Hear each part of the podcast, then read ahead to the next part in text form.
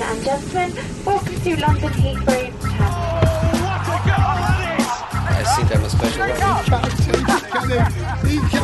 Correspondentes Premier, com João Castelo Branco e Ulisses Neto. That would be very nice.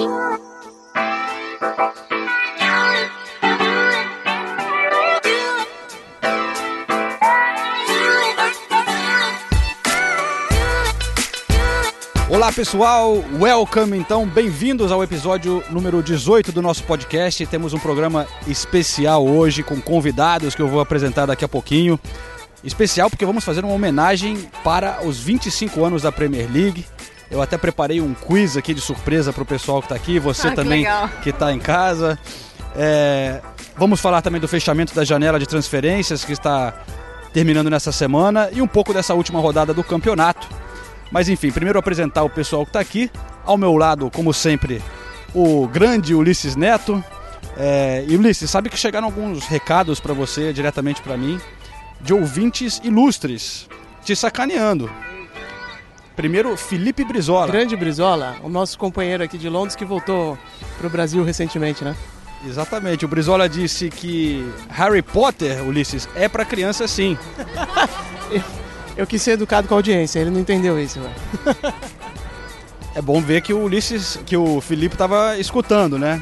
E outro foi o Mauro César Pereira, que disse assim, pô, o Ulisses é Zé Rodinha? Fala pro Ulisses andar de trem, cara, e largar esse carro. Olha, Mauro, eu sou meio Zé Rodinha mesmo, mas eu ando de bicicleta também, hoje eu vim de bicicleta. Ah, legal, veio de bicicleta. Então, é verdade, você anda bastante... É que o carro é pro equipamento, né? O carro é por causa do equipamento, o tripé é grande, câmera é pesada, a lente é pesada, entendeu? Então tem que ser de carro. E aí quando dá pro podcast que o equipamento é leve, é só microfone e gravador, aí eu venho de bicicleta. Tá um belo dia também aqui, a gente tá até gravando ao ar livre, ao lado da estação de King's Cross. E os outros dois, convidados não, mas participantes aqui do podcast hoje, são Renato Senizzi, nosso... companheiro aqui de Inglaterra também, que dá uma grande força aqui agora nas coberturas da Premier League, e a Nathalie Gedra, que todo mundo já conhece, já está sempre presente aqui no podcast. Vocês vieram como hoje de casa? Metrô. Só metrô, só né? Só metrô, sempre metrô. A gente tá com equipamento também, então pra gente é meio complicado. Quer me derrubar, meu desculpa é isso, né, velho? Porque vocês não têm carro, né? Não, ainda não, e não pretendemos ter. Eu não dirijo, né? Eu tenho essa questão. Sério? Eu não dirijo, eu nunca dirigi, e eu sempre quis morar numa cidade que eu não precisasse dirigir, sem as pessoas me perguntarem, nossa, como você vive sem carro? Então é aqui mesmo. Exatamente. Bom, vou deixar já claro, os dois falam que vêm juntos, é porque eu vou ter que quebrar o coração de muitos fãs da Nathalie, Renato... Ou do Senizzi, né? É verdade! Não, da Nathalie mesmo. Não, acho que é da Nathalie mesmo. Renato Senizzi é casado com a Nathalie. Mas, enfim, o Senizzi preparou recentemente um belo material comemorando, né, esses 25 anos da Premier League no nosso site espn.com.br. Ele vai responder todas as perguntas do quiz, tá? Eu não estava preparado para esse quiz aí, não. Nem se eu soubesse... para ver se você fez a pesquisa direitinho. Fiz, mas já esqueci tudo. Mas está lá, o Senizzi fez um belo programa traçando toda a história da Premier League, né? E cada golaço, né? Eu estava assistindo ontem e hoje, cada golaço que a gente tem... O futebol inglês sempre teve a fama de ser um futebol mais duro, né? Mesmo no começo era um atrás do outro, eu comecei a ver... E é engraçado que a gente não se lembra dessas coisas, né? Exato, exatamente. Por exemplo, o Beckham, que é um cara muito conhecido até hoje, mas ele fez um golaço do meio campo que... É verdade. Assim, eu quando vi, eu falei, nem lembrava desse gol e... Tá na primeira parte, eu acho, né? Do tá na primeira parte, Primeiro jogo da temporada de 96, golaço do meio campo. Nossa, e as pessoas não lembram disso, né? É verdade. Mas, mas evoluiu muito também, né? O futebol, de quando começou em 92 até aqui, assim, começou ainda aquele estilão inglês, né? Bem, tudo evoluiu muito, né? Frente, né? Tudo evoluiu muito. O futebol, a estrutura, dinheiro, é uma diferença muito grande de 25 anos pra cá. E algo interessante que você marca bem no primeiro episódio, que a questão de como não tinha estrangeiro ainda, né? Aqui no começo da Premier League. E talvez isso tenha mudado bastante na qualidade do futebol, né? A primeira temporada começou com 22 times, nenhum técnico estrangeiro, por exemplo. Técnicos eram todos britânicos. Só 6 jogadores estrangeiros. Então... Hoje é completamente diferente, né? Hoje é mais da metade, né? São mais da metade. Mais da metade, fácil. Muito mais, aliás. Mas enfim, primeiro a gente vai continuar falando de, né, dessa homenagem aos 25 anos da Premier League, mas vamos falar primeiro um pouquinho dessa última rodada que está fresquinha aqui, né? A gente está gravando numa segunda-feira. Tá tudo bem com você, João? Não. Eu vou até ter que respirar aqui um pouco, então vamos falar com a Nathalie primeiro. Ah, ok. Que você, Nathalie, teve no jogo do Chelsea, né? Vocês dois, na verdade, né? Isso. E o Chelsea, que teve aquele tropeço no começo, agora parece que deixou isso para trás e tá cada vez mais forte, pelo jeito, né? Eu acho que o que mais impressionou foi a segurança que o Chelsea teve durante toda a partida na vitória do Everton. Ok, venceu, não goleou, mas assim, em nenhum momento correu riscos. Tomou, o Courtois fez uma defesa, faltando 3 minutos pro final, já no finalzinho do jogo. Time sólido, sabe, seguro, tranquilo, muito parecido com o que o Chelsea, que a gente se acostumou a ver na temporada passada. Não tomou gols, que era um negócio muito importante, que vinha sendo falado, né, que a defesa sem o Gary Cahill estava meio instável, mas não tomou gols, a defesa jogou muito bem, o time se defendeu muito bem, né? E contra o Everton, que é um time que, né, a gente, todo mundo esperava que poderia complicar. Bom, mas eu vou falar uma coisa, a gente fez City e Everton, e na sequência a gente fez Chelsea e Everton, e tudo bem, eu entendo até certa parte, foram 2 jogos fora de casa pro Everton, sabe, não é jogo fácil, duros, né? A gente não espera que eles cheguem se atirando pra cima do City ou do Chelsea, mas eu esperava um pouco mais em termos de criação do Everton, né? A gente sabe que é o começo da temporada ainda, muita gente chegou no Everton, mas esperava um pouquinho mais de coragem, pelo menos, sabe? Coragem pra atacar, ainda mais contra o City, que ficou com um jogador a mais, com 1-0 e passou a só se defender. Assim, de novo, é o começo da temporada, mas eu acho também que com a bola no pé podia tá melhor já o time do Everton. Bom, já que vocês querem falar do Arsenal, né, eu não vou ter como que evitar isso aí, então vamos lá. Eu tava lá em Anfield. Na verdade, a gente fica com aquela esperança do Arsenal, o torcedor, né, no início da temporada, que as coisas vão mudar, mas essa é a realidade do Arsenal. É uma vergonha já há muitos anos, né, uma frustração pro torcedor. Foi realmente deplorável, assim, chocante, né? Você vê, pareciam que tinham vários jogadores, metade do time, que não estavam se esforçando. A impressão era essa, você olhando assim, vários jogadores, a gente sabe que querem sair, tem o Oxlade-Chamberlain, o Alexis Sánchez, e a gente vê no comportamento deles em campo, que os caras não estão tentando, cara. O Ozil, uma vergonha de novo, Bellerin muito mal. Nossa, o próprio ali o meio campo de Xhaka e o Ramsey fazendo nada. E por que que ele deixou o Lacazette no banco, hein? Então, aí essa é a grande questão. Lacazette vinha jogando super bem, contratou o Lacazette e o Kolasinac, deixou os dois no banco, né, que eles pareciam que traziam um pouco de vida pro Arsenal. Os dois começaram no banco e, pô, ele jogou o Welbeck, cara, em vez do Lacazette. Pera, todo mundo, a torcida querendo ver o Sanches voltando pela primeira vez, querendo ver o Sanches e o Lacazette, estavam animados, aí o Wenger faz um negócio desse, não tem explicação. Eu durante muito tempo defendi o Wenger, mas parei, como diria Zé Trajano. A paciência está acabando, né, com o Wenger. E depois, estava lendo a coletiva dele, ele começa com aquelas histórias, né, de que parece que tem problemas pessoais ou problemas no elenco, no grupo, que estão afetando o time. Umas conversas meio esquisitas aí, né, cara? Principalmente pra Inglaterra, que, tudo bem, no Brasil tem isso mesmo, né? Salário atrasado, aí o jogador para de atuar e tal. Não sei se ele tá se referindo à questão do Sanches, que queria ter saído. Por que o time tem alguma coisa assim que tá freando, né, o Arsenal, mais uma vez? Cara, agora eu só posso botar a culpa no Wenger agora. Claro que os jogadores estão horríveis, mas ele teria que... Ele falou, o clube disse que ia apostar no Wenger de novo, ele prometendo que ia mudar, que ia dar uma revolucionada, que ele ia se reinventar um pouco, e não mudou nada. E infelizmente acabou de começar a temporada, já tem essa sensação de crise no Arsenal, né? E a temporada passada inteira foi aquela coisa toda coletiva, o pessoal perguntando pro Wenger se ele ia sair, não sei o quê. E já começou de novo, né? Essa coisa de Wenger out, Wenger in, não sei o quê. Só que agora eu acho que não tem nem mais divisão. A torcida toda já tá, tipo, com a cabeça pra baixo, dizendo que vai ser um desastre. Mas sei lá, de repente muda, né? Mas pra você que tava lá, duas coisas assim, que eu queria saber se deu pra sentir lá. Foi, tipo, a reação do time quando você vê os jogadores saindo, né, do Arsenal, deu para sentir alguma coisa, ouvir alguma coisa ali. E a outra, porque até no Anfield é tudo meio pequeno, né, passa todo mundo ali meio do lado.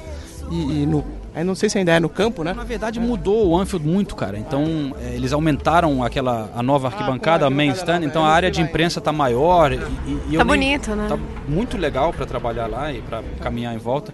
Mas eu não fui nem a zona mista, porque eu fui pegar a reação de torcida do lado de fora. E eu tinha feito o Firmino na área ali de flash. Que, infelizmente, não rende muito, né? Mas... Não rende muito na área de flash, mas em campo ele tá rendendo muito bem. Essa temporada o Firmino tá me impressionando. Nossa, eu acho ele bom jogador, mas o que ele tá jogando essa temporada é absurdo. Ele tá jogando demais, cara. E até eu fui falar com vários torcedores lá de fora e mais de um falou o seguinte, com essa novela do Philippe Coutinho e tal, ele falou, olha, pra falar a verdade, no momento eu preferia perder o Coutinho do que o Firmino, porque isso mostra o quanto que ele tá... Claro que o Coutinho é um jogador, né, talvez mais especial, com mais técnica, mas o Firmino realmente está sendo muito eficiente. Eles dizem que às vezes eles acham que né? o Coutinho se some em alguns jogos, né? Mas você sentiu o que da torcida em relação ao Coutinho? Então, porque a gente teve um episódio aqui, acho que 1 ou 2 atrás, que a gente trouxe até o pessoal, acho que do Anfield Brasil, se não me engano, que eles reclamaram muito, né? Disseram até que ele estava saindo como um rato e tudo mais. Qual que foi a sua sensação dos ingleses, né, dos torcedores lá? Aquele nosso amigo que participou falando do Coutinho, ele foi muito forte, né? E eu não, pra falar a verdade, a minha experiência lá não foi tão extrema. Eu vi a torcida um pouco dividida. A nossa também. Alguns dizendo, deixa ele sair então se ele quer ir embora. Outros, tipo assim, mas numa... Eu não vi essa raiva. Eu vi até algum falando, deixa o menino realizar o sonho dele e tal. Outros falando que ainda gostariam que ele ficasse e tal. Mas o que eu posso dizer é que pode ser até que ele acabe ficando, do jeito que as coisas estão se caminhando. Mas se ele ficar, ele vai ter um processo de ter que reconquistar a torcida e o clube, porque ele ficou muito... Sujou muito a imagem dele lá, né? Ele era um grande herói. Eu até botei na minha reportagem do jogo que você não vê mais quase camisas do Coutinho. Você não vê os cachecóis à venda ali do lado de fora. Até pôsteres novos no estádio ou na revista do jogo... Eles, apagaram o Coutinho já. Então, se ele ficar, vai ser complicado. Claro, se ele começar a jogar bem e se entregar, muda rápido, mas vai ter um processo aí de adaptação. A gente ainda vai falar disso, né? Mas faltam poucos dias para fechar a janela. Então, você acha que ainda tem chance de sair alguma coisa? Porque aqui, por exemplo, que a gente falou da última edição, o Guilherme Balag continua cravando que não tem negociação nenhuma, que o Liverpool não vai vender. O que estão dizendo agora é que o Coutinho está mudando um pouco a atitude dele, dizendo que ele toparia ficar no estilo Suárez, se eles prometerem vender no ano que vem para o Barcelona, né? Uma temporada já era. A última temporada de despedida. E até quando a gente foi para Liverpool, uma semana antes de você, João, os torcedores até lembraram desse caso do Suárez. Falaram, se ele quiser ficar, a gente sabe que vai ser mais ou menos no estilo do Suárez. Mas... ok, né? A gente aceita, mas... aquela coisa de marido traído, assim, sim, sabe? Sim. Aquele sentimento meio dividido. Te amo, mas não foi legal o que você fez, sabe? Agora, né? Mas eu tava lendo que a proposta do Barcelona, embora seja muito grande, também é cheia de... poréns. De poréns, né? Pagamento parcelado, carnê Coutinho, vários 12 bônus, vezes, né? 12 vezes. E aí se ele for eleito bola de ouro, aí a gente dá, mas não sei tanto. Aí também é complicado, né? Falando nesse migué, né? Parece um pouco o Paris Saint Germain tentando comprar agora o Mbappé, né? Mbappé, como diria o Plihal, é um somebody love gigantesco, né? É uma brincadeira com esse fair play financeiro. O que eles estão dizendo é que o PSG pegaria o Mbappé com um empréstimo do Mônaco, mas um empréstimo com obrigação de comprar no ano que vem, para dar dar uma escapar disso daí. Isso aí é brincadeira, né, cara? Mas, enfim, a janela vai fechar na quinta-feira, 11 da noite, horário aqui da Inglaterra. Ah, é demais o dia que a janela fecha, né?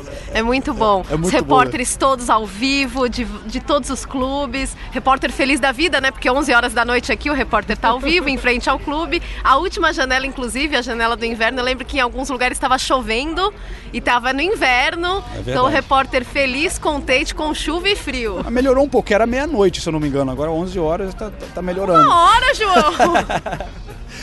E vocês lembram, por acaso, qual foi a grande surpresa exatamente há um ano, no último dia da janela de transferências aqui na Inglaterra?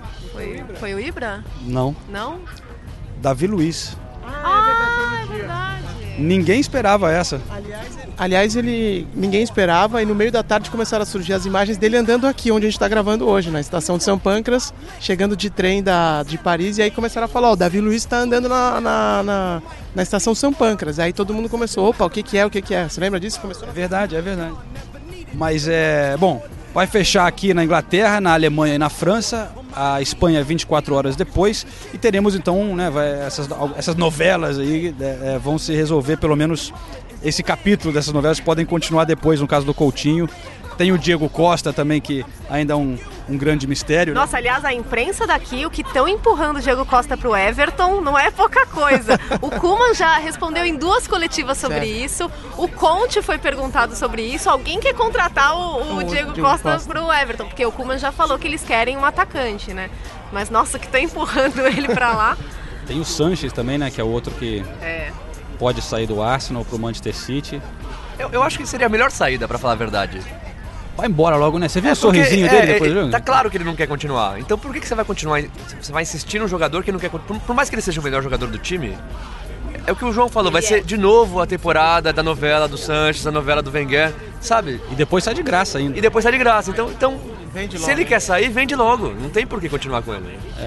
Último ano de contrato. Muitas vezes a gente fala, mas tem contrato, tem que respeitar, mas o clube paga. Mas o cara, a gente tem que pensar também no indivíduo, né? O cara quer sair, você vai fazer o quê, né? Fica igual, até vou puxar pro futebol do Brasil, fica igual o Cueva no São Paulo, que o cara queria sair, o cara parou de jogar bola, não joga mais futebol. São Paulo não quis liberar ele, o cara parou de jogar bola. A mesma coisa no Arsenal, o Sanches.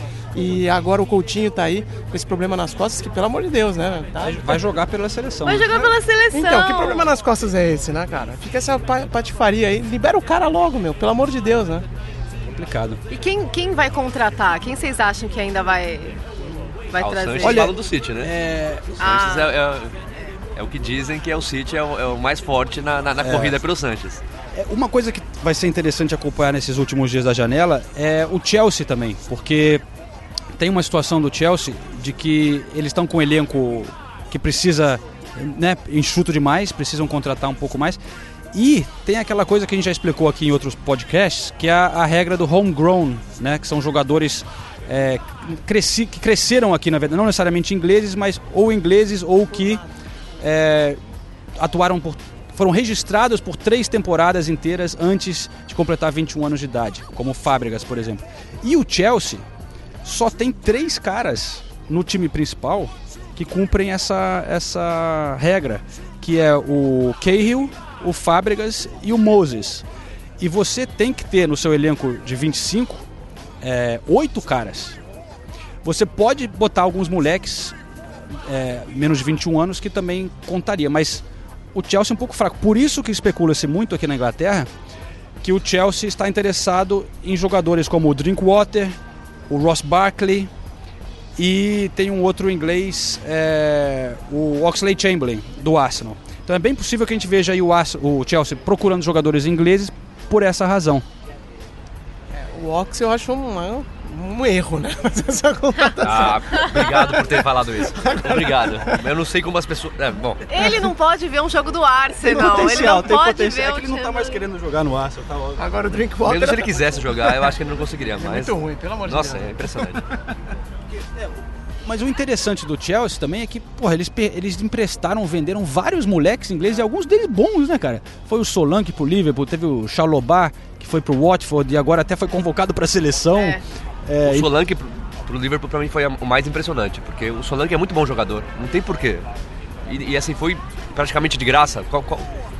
eu realmente não consegui entender por quê. É estranho mesmo. Por que que não bota esses caras pra jogar, ou bota ali no elenco pelo menos? Talvez o próprio jogador já tivesse saco cheio, né, de ficar nessa roda, vivendo de empréstimos, né, como o Piazon. Né? Só fica então, emprestando. Exato, é uma discussão que a gente vira e mexe acaba caindo, né? O Chelsea, a questão de emprestar todos os jogadores, todo mundo contesta isso. Conte, inclusive, defendeu essa postura do Chelsea na última coletiva que ele deu antes do jogo contra o Everton.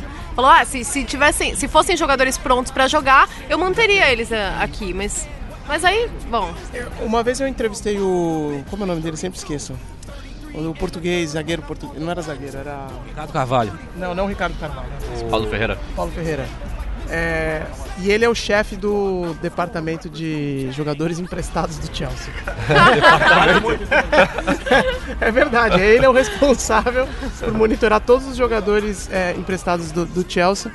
E eu conversei com ele sobre isso, sobre o fato do time ter tanta gente jogando fora, por que às vezes não aproveita.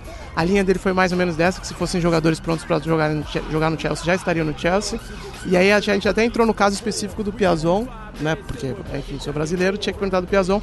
E ele falou, a questão é que, às vezes, quando o jogador está atuando nessas outras ligas, parece que ele já tem um nível de Premier League, um nível para estar aqui, mas não é bem assim quando a gente analisa os dados. Eu acho um pouco estranho, assim, eu acho que a Premier League, claro que isso é o que torna a Premier League legal, de certa forma, né, todos os jogadores estrangeiros, mas teremos agora quase 1,5 bilhão de libras que vão gastar nessa janela, batendo recorde novamente. Às vezes dá a sensação que eles compram por comprar também, tipo, a preço. É meio exagerado, não sei. Mas bom, vamos seguir o final dessas novelas e vamos mudar de assunto aqui pra a gente tocar o podcast. E pra dar essa quebrada, eu vou deixar... Não é o quiz ainda da Premier League, mas eu tenho um desafio aqui pra vocês que eu trouxe de Paris, hein? Eu gravei nesse último jogo lá em Paris... mais um pouquinho da torcida do PSG. Eu vou tocar pra vocês aqui e o pessoal em casa também vê se consegue acertar antes do pessoal que tá aqui. Eu quero que vocês me digam qual é a música que eles estão cantando. É um ritmo conhecido. Qual é a música original? Assim, tá. Beleza? Okay. Então peraí, vou tocar aqui.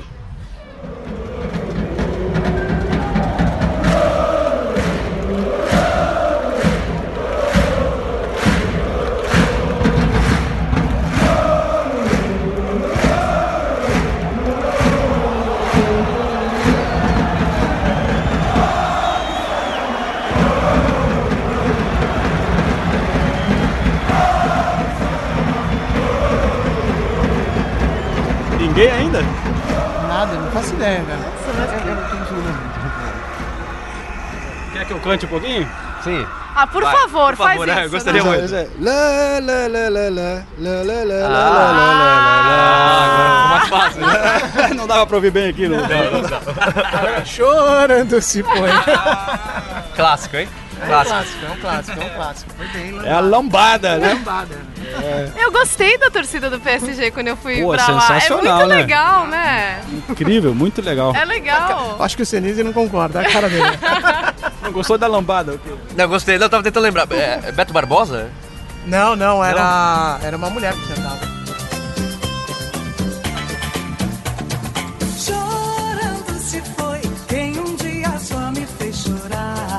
Mas achei eles muito criativos e muito participativos, eles cantam o jogo inteiro, é bem legal. Tem uma torcida organizada forte, né?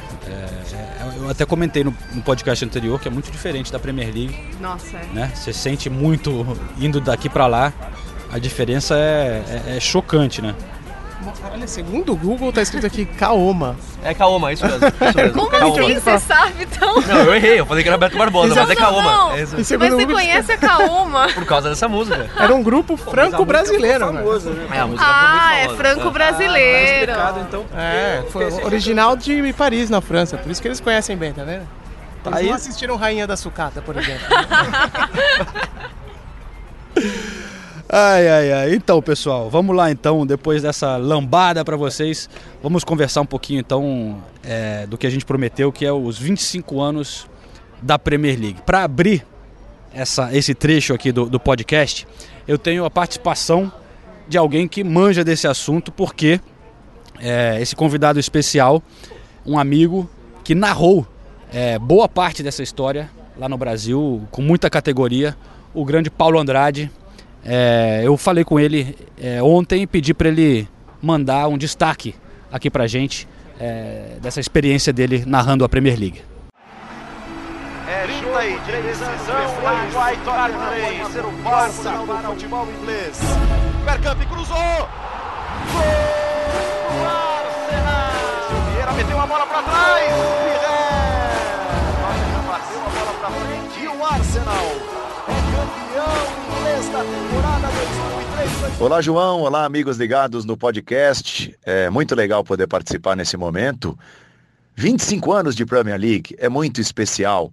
Olha, para citar dois grandes momentos desde que eu comecei a transmitir a Premier League em 2003. Os invictos campeões do Arsenal. Aquele time que jogava por prazer, que jogava naturalmente e passava por cima dos seus adversários. Imagina só, terminar 38 rodadas competitiva do jeito que é a Premier League sem uma derrota sequer. Então aquele time comandado por Thierry Henry, que tinha Dennis Bergkamp, Ljungberg, Campbell, Gilberto Silva em grande fase, Patrick Vieira, Lehmann no gol. Aquele time é inesquecível na minha vida, o campeão em 2004.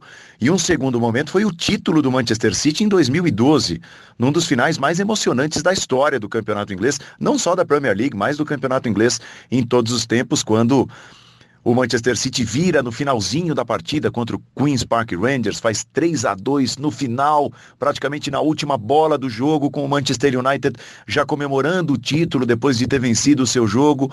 Os jogadores do Manchester United esperando o final do jogo do City, ouvindo no rádio o final do jogo do City, no gramado ainda para comemorar o título. E sai aquele gol do Agüero, foram dois gols milagrosos, né? E eu tive um instinto de narrar, gol do milagre naquele momento, e é uma narração que marca para sempre, vai marcar para sempre a minha vida, a minha carreira. Claro, são 25 anos de Premier League, são muitos e muitos momentos a serem lembrados, mas eu destaco esses dois. Os invictos, campeões pelo Arsenal em 2004, e o título heróico, o primeiro depois de tanto tempo do Manchester City em 2012, na última bola, o gol do milagre, o gol do Kun Agüero. Valeu, João, um abraço. Já passamos de 48. Sérgio Agüero, Balotelli, girou, armou, Agüero limpou, bateu! Gol!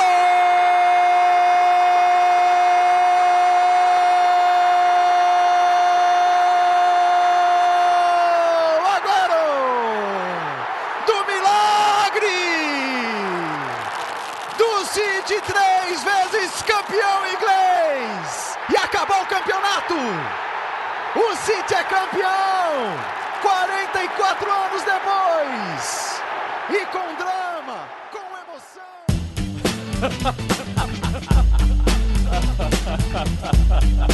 emoção. Bom, valeu, Paulo Andrade, sensacional essa narração, arrepia até hoje, né, quando você escuta esse momento, e como ele disse, um dos momentos mais emocionantes.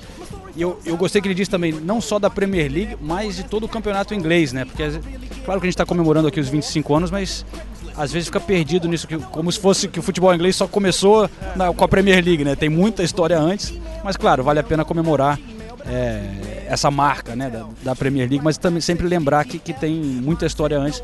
Só que muitos dos recordes, né, que mostram hoje são só da Premier League, né? Uma coisa meio estranha até. Mas enfim, vocês lembram desse momento?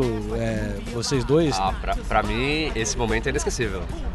A narração do Paulo Andrade, o milagre.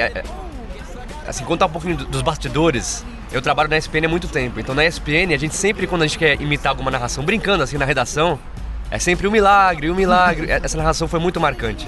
Pra quem assiste a Premier League, pra quem gosta da Premier League, pra quem gosta do campeonato inglês, assim, tanto é que quando assim, você fala de uma narração pra mim que é marcante na minha vida, assim, essa é... É do milagre. Não, o milagre, é muito engraçado, como a gente lembra disso. E eu vou lembrar de uma aqui, outra do Paulo Andrade, eu gosto muito do Paulo Andrade narrando, eu acho ele mostra, assim, a emoção da Premier League como ninguém. O gol do Rooney de bicicleta, United contra o City, o Paulo Andrade estava no estádio naquele dia e a reação dele é muito espontânea e muito boa ao mesmo tempo. Então, o Paulo Andrade tem várias narrações muito boas, ele é muito bom narrador, mas essa do Rooney também é muito marcante pra mim. Então, o Paulo Andrade, assim, pra mim se confunde muito a Premier League com ele, os jogos bons, é sempre ele que narra. Eu sou assim, um pouquinho suspeito para falar, porque eu gosto muito de Premier League e o Paulo Andrade sempre foi... Sensacional, realmente. Eu tava nesse jogo do Manchester City, trabalhando, só que, como a Nathalie até falou em outro podcast, que ela perdeu os últimos gols lá do Arsenal e Leicester, que você tem que sair do campo para ir para a zona mista, né? Então, eu estava lá na arquibancada, só que você tem que descer para a área de imprensa, para esperar para fazer as entrevistas, para poder entrar no campo. Então, você tem que sair cedo, você não pode arriscar perder os jogadores ou sair com a muvuca. Então, eu estava assistindo na arquibancada, desci para um porão. Então, esse final eu não acompanhei das arquibancadas, infelizmente, eu estava lá. Mas, claro, pô, entrei no campo logo depois, nesse jogo final, eles fazem as entrevistas de flash no campo. Então, eu consegui no campo, os caras passando com a taça do meu lado, entrevistei o Agüero no campo pra ESPN. Então, foi sensacional, mas, pô, eu fico com essa angústia de não ter... Não ter vivido isso, assim. O pessoal que pensa que cobrir a Premier League é só, né? Só glamour. Só glamour, você assiste todos os jogos e fica tranquilo, vive a emoção o tempo todo, não é bem assim. Escondidos, né? Nesse do Manchester City eu tava trabalhando no estádio, mas nessa daí eu tava nas ruas do Arsenal, nos pubs. Eu não ia muito no estádio porque eu era jovem, duro, já era caro, difícil de conseguir ingresso. Mas eu ia nos pubs, todos os jogos ali nessa... Pô, todo mundo tava emocionado com, né, essa campanha do Arsenal. E comemorando ali nas ruas, ali de Highbury, ali em volta. Ó, memórias espetaculares. Minhas melhores memórias como torcedor foi essa conquista, também a anterior do Wenger, que foi o Double de 2002. Talvez por isso, eu acho que eu ainda não conheci aqui em Londres um torcedor do Arsenal que não diga que preferia o Highbury do que ao Emirates. Porque as lembranças do Highbury são muito especiais, né, para o torcedor do Arsenal. É verdade. Esse é o grande dilema também, né, das novas arenas. Mas essa é outra discussão, mas realmente... Não, mas eu acho que até faz parte dessa discussão da Premier League, porque... Memória afetiva, né? Não, mas e também porque...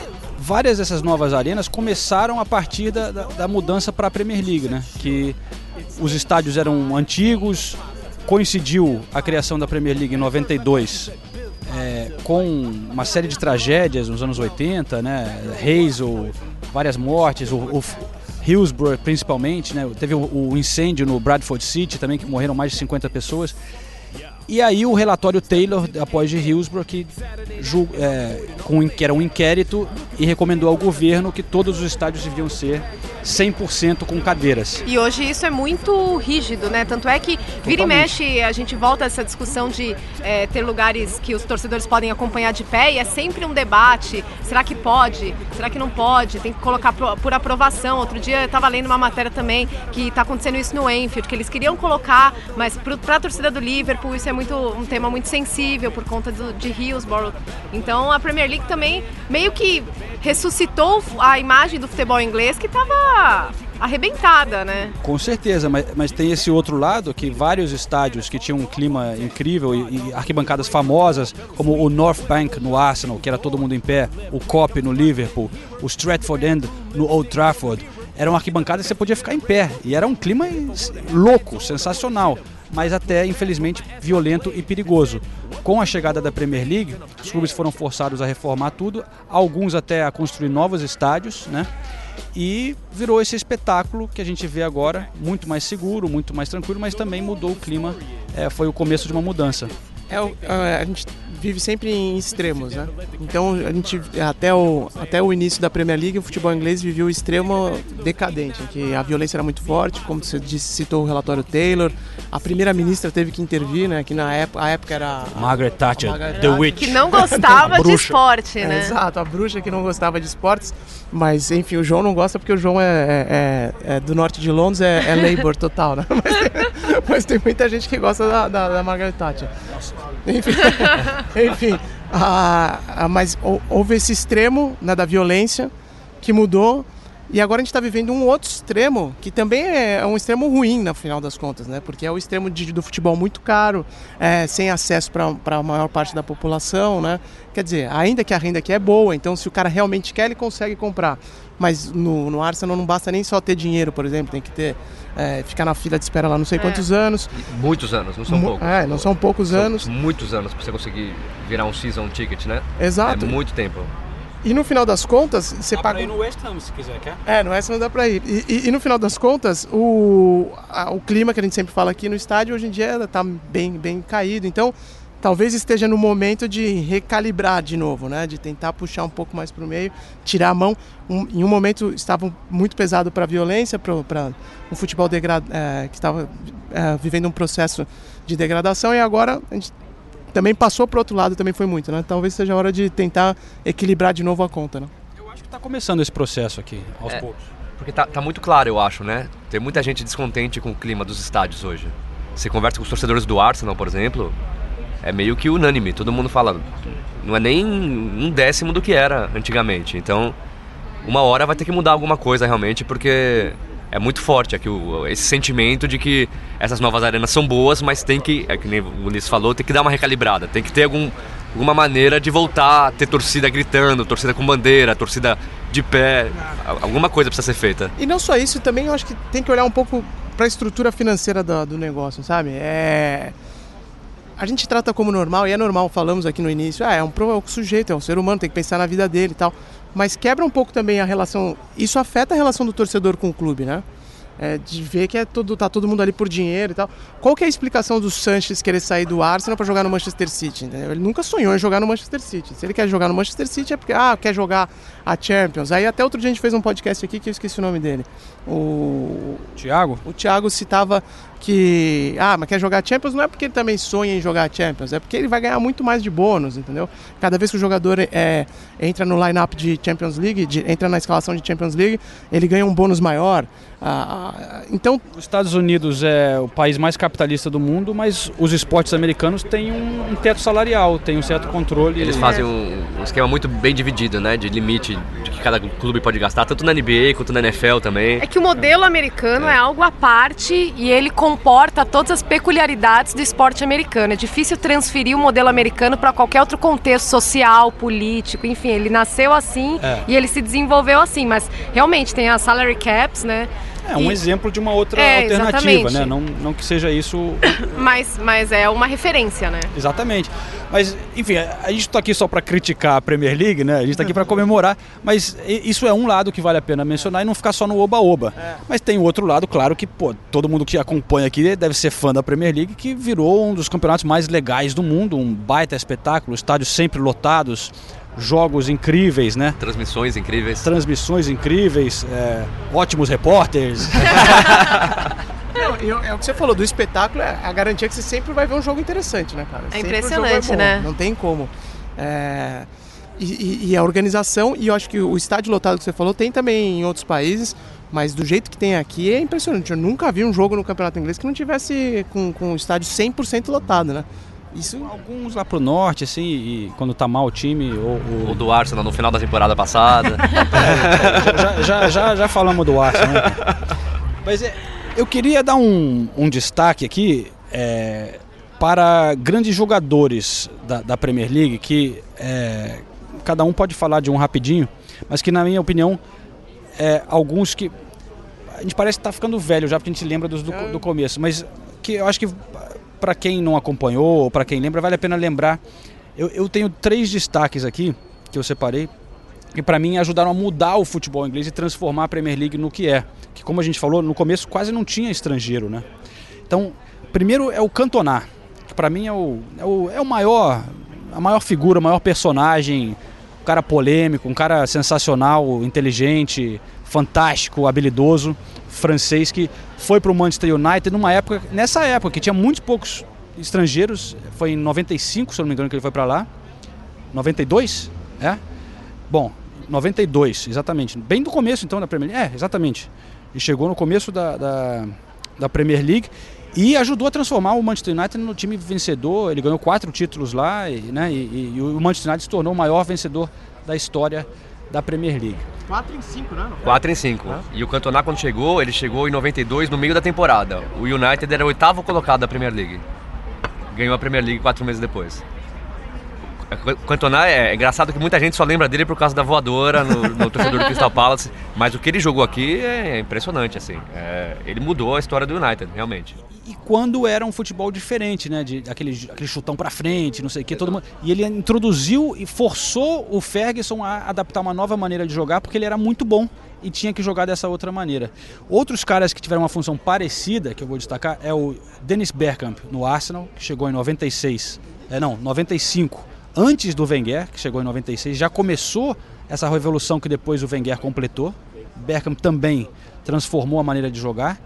E o Juninho, paulista, que também chegou em 95, um cara que ninguém imaginava que ia ir bem aqui, mas arrebentou, jogou muito e chamou a atenção, se destacou. É um cara que deixa um... Quando eu era moleque aqui na Inglaterra, dava o maior orgulho de ver o Juninho representando o Brasil aqui, porque ele jogava muito, cara, e fazia umas coisas diferentes, né? E aí os times, todo mundo começou a querer ter esse tipo de jogador habilidoso ali, um meia atacante, como o Bergkamp, como o Juninho. Depois o Chelsea trouxe o Zola e tal, e começou a mudar um pouco a Premier League e essa atitude aos estrangeiros. O Juninho até hoje, você pergunta para os torcedores do Middlesbrough quem é o maior ídolo deles, e eles falam que é o Juninho. É verdade, né?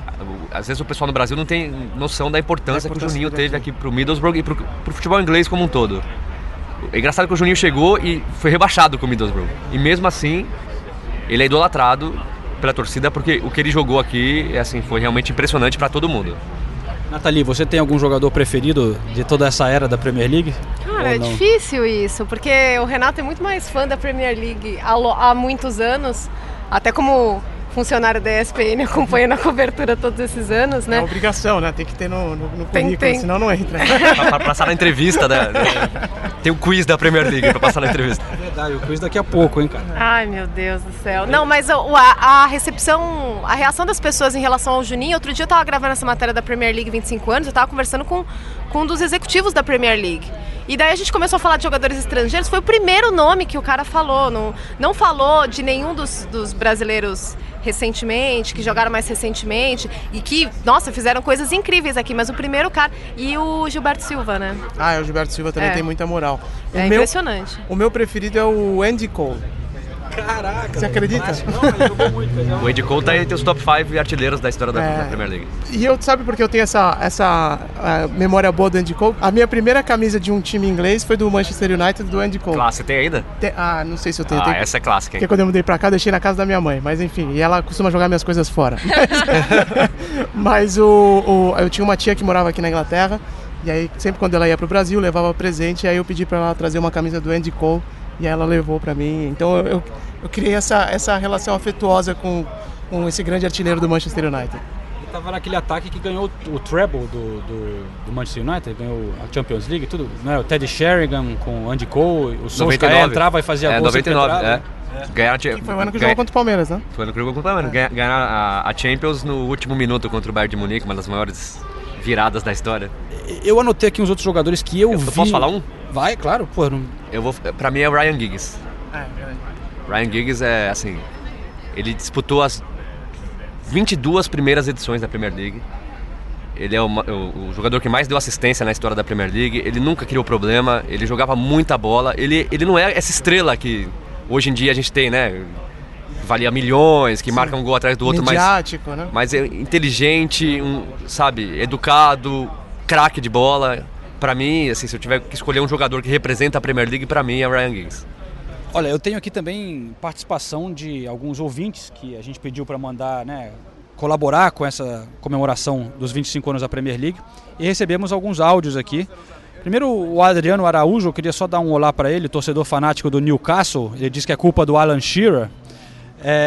Obrigado pelo áudio, mas ele fez uma pergunta sobre um comentário sobre a seleção inglesa. Então a gente vai guardar esse para semana que vem, já que é até, por acaso, semana de eliminatórias. Mas obrigado por enviar o áudio. Mas temos aqui o Andrade Druta, que ele diz que é Gessé. Também, quando ele fala aqui o nome, carioca, outro torcedor do Newcastle, que mandou um recado aqui pra gente. Vamos escutar. 25 anos de Premier... difícil resumir, mas assim, são dois momentos que a gente pode ver. Um pré-milionários, Chelsea, City, e outro momento pós-milionários. Então, melhor falar em dois momentos. Primeiro, um momento muito legal foi no gol de Dennis Bergkamp contra Newcastle, por sinal meu time na Inglaterra. Aquele lance que ele faz uma meia-lua bizarra e consegue fazer um golaço que ninguém, nem o Coutinho, consegue imitar. E outro momento pós-milionários foi o primeiro título do Manchester City, mas acredito que isso vai ser muito recorrente entre os comentários. Então prefiro nem detalhar, porque muita gente vai lembrar daquele jogo contra o QPR. Abraço, boa sorte e mais 25 anos de Premier e de podcast, porque não? Gessé do Rio de Janeiro, abraço. Bom, valeu Gessé, realmente ele estava certo, né? Já falamos bastante daquele gol do Agüero, mas a gente não tinha falado desse gol do Bergkamp, que foi até eleito numa pesquisa da BBC o gol mais bonito da Premier League, né? Para você, Senizzi, que fez o programa, esse era o mais bonito que você viu?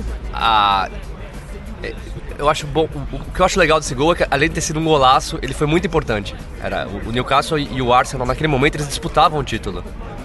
E o Arsenal conseguiu a vitória na casa do Newcastle, que foi assim decisivo para o Arsenal conseguir o título daquela temporada. Então, além de ser um golaço, ele foi muito importante. Então, assim, é difícil, né, falar que é o gol mais bonito da história da Premier League, mas eu acho um voto muito justo, assim. Eu pensaria nele também, se eu tivesse que eleger o melhor gol da história da Premier League. E é legal lembrar do Newcastle. Você falou que o Newcastle estava disputando o título, né, porque teve essa época que o Newcastle teve um baita time, né, muito legal, o Kevin Keegan técnico, um timaço que era... Alan Shearer fazendo um gol atrás do outro. Asprilha brilhando no Newcastle. Asprilha chegou... É um time que não sabia defender, parece que ele só contratava jogador que atacava, assim. Exato, esse foi o problema, né? Talvez se tivesse pensado um pouquinho mais na defesa, teria ganho um título que acabou não ganhando. Mas foi um desses que ficou no quase. Era muito legal de ver aquele Newcastle. E a camisa também clássica, todo mundo lembra da camisa, então... Tinha o símbolo da cerveja, né? O Newcastle Brown Ale. Exato. Que eu provei quando eu fui lá, aliás. Um dos grandes times da história da Premier League. Era legal ver aquele Newcastle jogar também. Outro grande time seria o Manchester United, né? A gente tem que falar ganhou 13 dos 25, né? O Manchester United, não só um grande time, mas o Ferguson. A gente fala pouco às vezes do Ferguson, né? Porque a gente fala do Wenger, de não sei o quê, mas o que o cara fez é brincadeira, né? É inacreditável o que ele fez. O trabalho do Ferguson à frente do Newcastle, do Manchester United, assim, é inacreditável. O que você falou, às vezes a gente esquece. E teve muita reformulação nesse período, né? Era muito time que começava, terminava e ele continua... Montava um time atrás do outro. E continuava fazendo o time ser vencedor. Então, realmente, o Ferguson é um monstro. Ficava aquela... Você falou do Giggs, mas ficava ali o Scholes também, um baita jogador da era da Premier League, né? Um dos grandes, né? Da classe de 92, né? Que é o Scholes, o Beckham, o Giggs... Neville. Tinha o Nick Butt na época. É. Olha só, tem mais um áudio rapidinho aqui do Jonathan New, o John, que mandou também um recado para participar aqui. Vamos escutar. Correspondente de Premier, tudo bem com vocês? Meu nome é John, sou aqui de São Paulo. Queria falar sobre a lembrança que eu tenho da Premier League desses 25 anos. A lembrança que eu tenho é o Chelsea 2005, aquele timaço que o Mourinho montou, aonde foi o primeiro ano que a gente assinou a TV a cabo, né? Desde lá já são 12 anos que a gente acompanha todos os jogos da Premier League. Sou realmente fã pelo futebol, pela intensidade que ele tem, pela velocidade que ele transmite, e quero um dia poder assistir um jogo no estádio, onde seria realmente um sonho realizado para mim. Estou negociando com a minha família para ver se eles me dão esse presente aí de casamento. Um abraço aí, Ulisses, um abraço, João, um abraço à família correspondente. A gente falou do Wenger, que revolucionou, né, a Premier League, e o Ferguson também, que foi o maior, né? Mas realmente o Mourinho, quando chegou, foi um impacto gigantesco. Claro, com a ajuda dos dólares e libras e rubles do Putin, né? Do Putin, não. Indiretamente pode ser do Putin. Porque... Não deixa de estar totalmente errado. Mas a gente não pode falar assim, né? Promover, ficar aqui, eles estão te ouvindo, né? Tá no inconsciente. Bom, mas foi Special One. É isso que eu ia falar, aquela sonora clássica dele, a frase clássica dele do Special One foi quando ele chegou na Premier League, não é? Foi. Esse Chelsea, realmente, todo mundo lá no Brasil vai lembrar, porque é até mais recente, né? O pessoal que escuta é um pouco mais jovem, né? É. A gente fala desses times antigos, mas esse Chelsea marcou muito também a Premier League. E eu espero, Jonathan, que você um dia realize esse sonho de conseguir vir pra cá. Realmente estamos torcendo por você, né? Muita gente tem esse sonho de vir pra cá, né? Se acompanha há muito tempo vendo na televisão, e espero que a gente pelo menos possa trazer um pouco do ambiente daqui pra vocês. E se conseguir vir, avisa a gente que a gente faz alguma coisa com ele aí. É verdade. E tem uma outra coisa que é até legal ouvir, às vezes, esses depoimentos, porque a gente, como tá aqui e fica indo em jogo toda hora e tem o nosso trabalho, às vezes a gente acaba ficando com uma visão meio cínica da parada também, né? De tipo, de reclamar que tem muito torcedor de fora, né? Não que a gente reclame, mas que a gente traz as reclamações, né? E de fato isso é uma coisa que é um dos pilares do sucesso da Premier League, né? De ser internacional, de ter torcedor do mundo inteiro que acompanha e que é apaixonado mesmo, que é alucinado. Então faz parte da história da Premier League também ter gente que sonha em vir aqui assistir um jogo na Inglaterra, e especialmente Londres, que é uma cidade espetacular. Isso mesmo. Obrigado, Jonathan, pelo recado e fazer a gente lembrar disso também. Agora, pessoal, tá chegando a hora do quiz aqui, hein? Deixa aí. É rapidinho, para o pessoal em casa também pode participar. Eu vou errar tudo, certeza. Não, começa fácil e acaba difícil.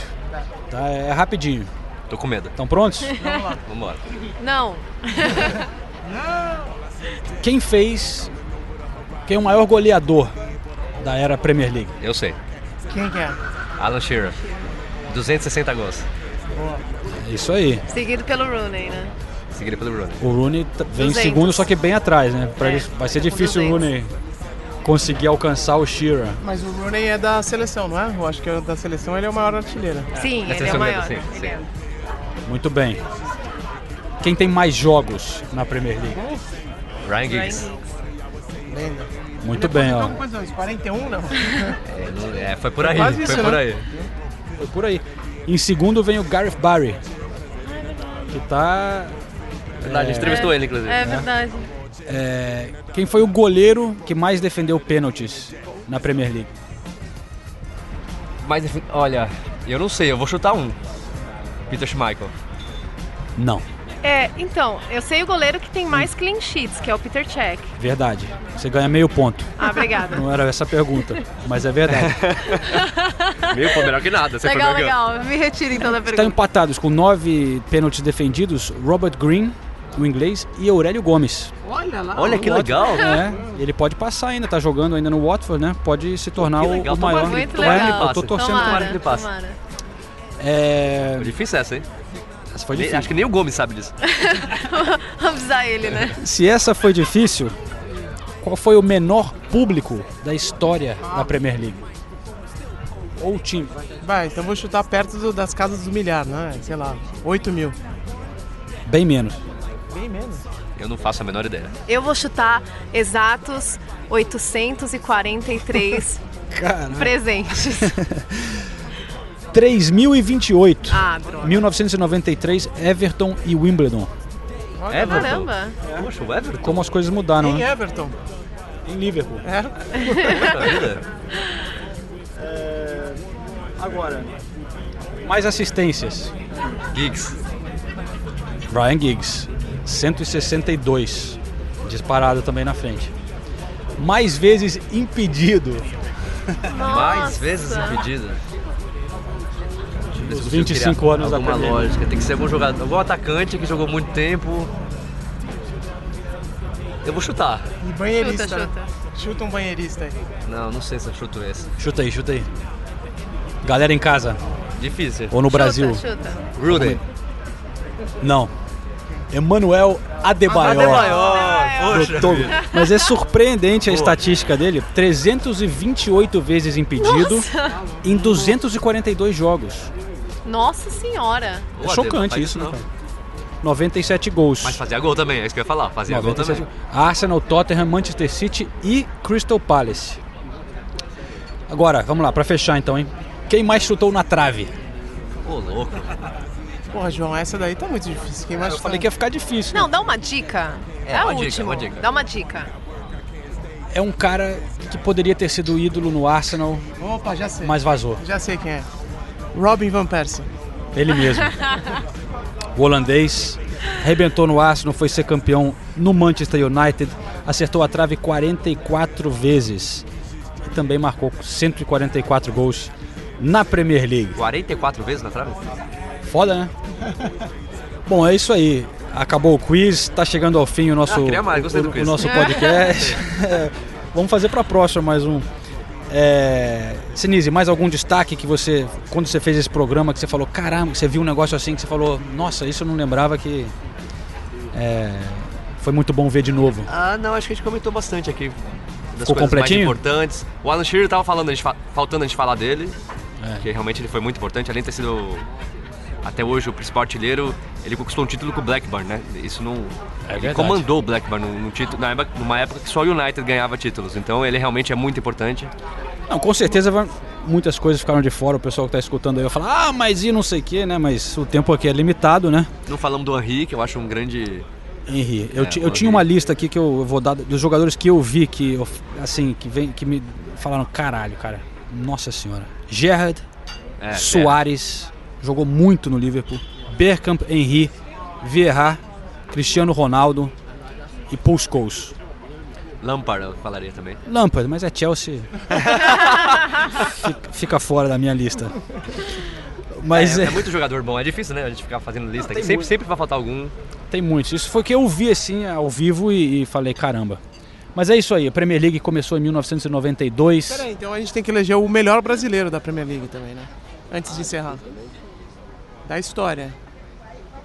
Caramba, hein? Acho que por tudo que a gente falou, talvez tenha que ser o Juninho, mas... Diego Costa, como um hispano brasileiro, recebe pra mim, uma grande figura. Gilberto Silva teve um impacto muito grande também, né? No Arsenal, foi campeão e tal. O Deco a gente pode considerar também um luso brasileiro? Um pezinho? Ah, mas o Deco não teve um impacto tão grande aqui, né? É que ele jogava muito, né?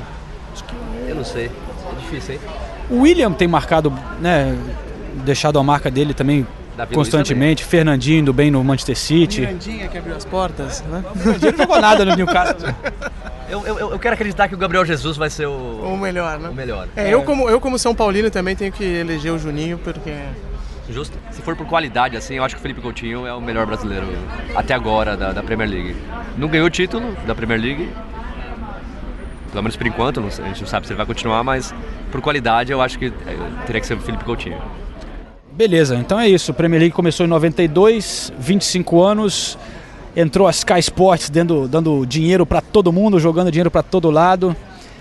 E o legal da Premier League é que nessa época criou essa divisão muito justa, né, entre os times. Isso é uma das coisas que torna a Premier League ser tão legal, que o dinheiro, que é muito da televisão, é dividido de uma maneira muito igualitária entre as equipes. Então existe, apesar de ter vários times, poucos times que vencem a Premier League, existe uma... Todos os jogos são disputados aqui, né? Agora, vamos deixar de lado a nossa recomendação semanal de livros, porque a gente já falou muito por aqui hoje. Eu vou dar só um alô rapidinho pro pessoal do Fantasy, que segue a nossa liga no Fantasy Premier League, Correspondentes Premier, que tem mais de 600 times agora. Eu prometi sempre dar um alô para quem estiver ali na liderança. E nessa semana é o time do Thiago Rocha, Lampery, em homenagem ao Lampard, eu imagino, que está na primeira colocação. Ele que tem no time dele Mané e Firmino e Gabriel Jesus. Então o cara... E o Dele Alli, que fez gol também. Caramba. Faltou bem. Muito bem, cara, foi muito bem. Bom o time dele, então... Qual que é a tua posição, João? Que mal me pergunte. Eu tô subindo aos poucos, tá? Eu tô em, vamos ver aqui, 163. Chá comigo, United. 163? Me passou, porra. Claro. Eu tô em 170. Slowly but surely. Climbing the table. E no Futemundo ESPN eu tô 322, Deus do livre. Parabéns.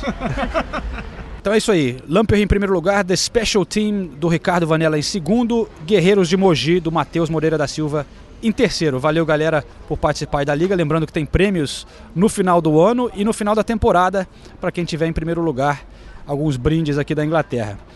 E hoje também, como temos o Senizzi pela primeira vez aqui no podcast, nós vamos dar a honra do Senizzi a escolher a música da semana, tirando aqui o DJ Ulisses de ação. Você tá Renato Senizzi, que é baixista. Exatamente. É músico. Grande baixista. Então pega uma aí com um baixão. Ah, difícil, né? Não tinha pensado em música, pra falar a verdade. Eu vou ter que escolher uma música, uma banda inglesa. Vai? Pode ser um pouquinho pesado, não tem problema, né? Pode ser. Eu vou de Iron Maiden. Boa. Vou de Iron Maiden, que é um show que a gente já viu muito no Brasil, no Chile, e a gente acabou de ver aqui na Inglaterra também, pela primeira vez aqui na Inglaterra. Então eu vou de Iron Maiden, de pensar numa música que não é muito batida, mas seja legal.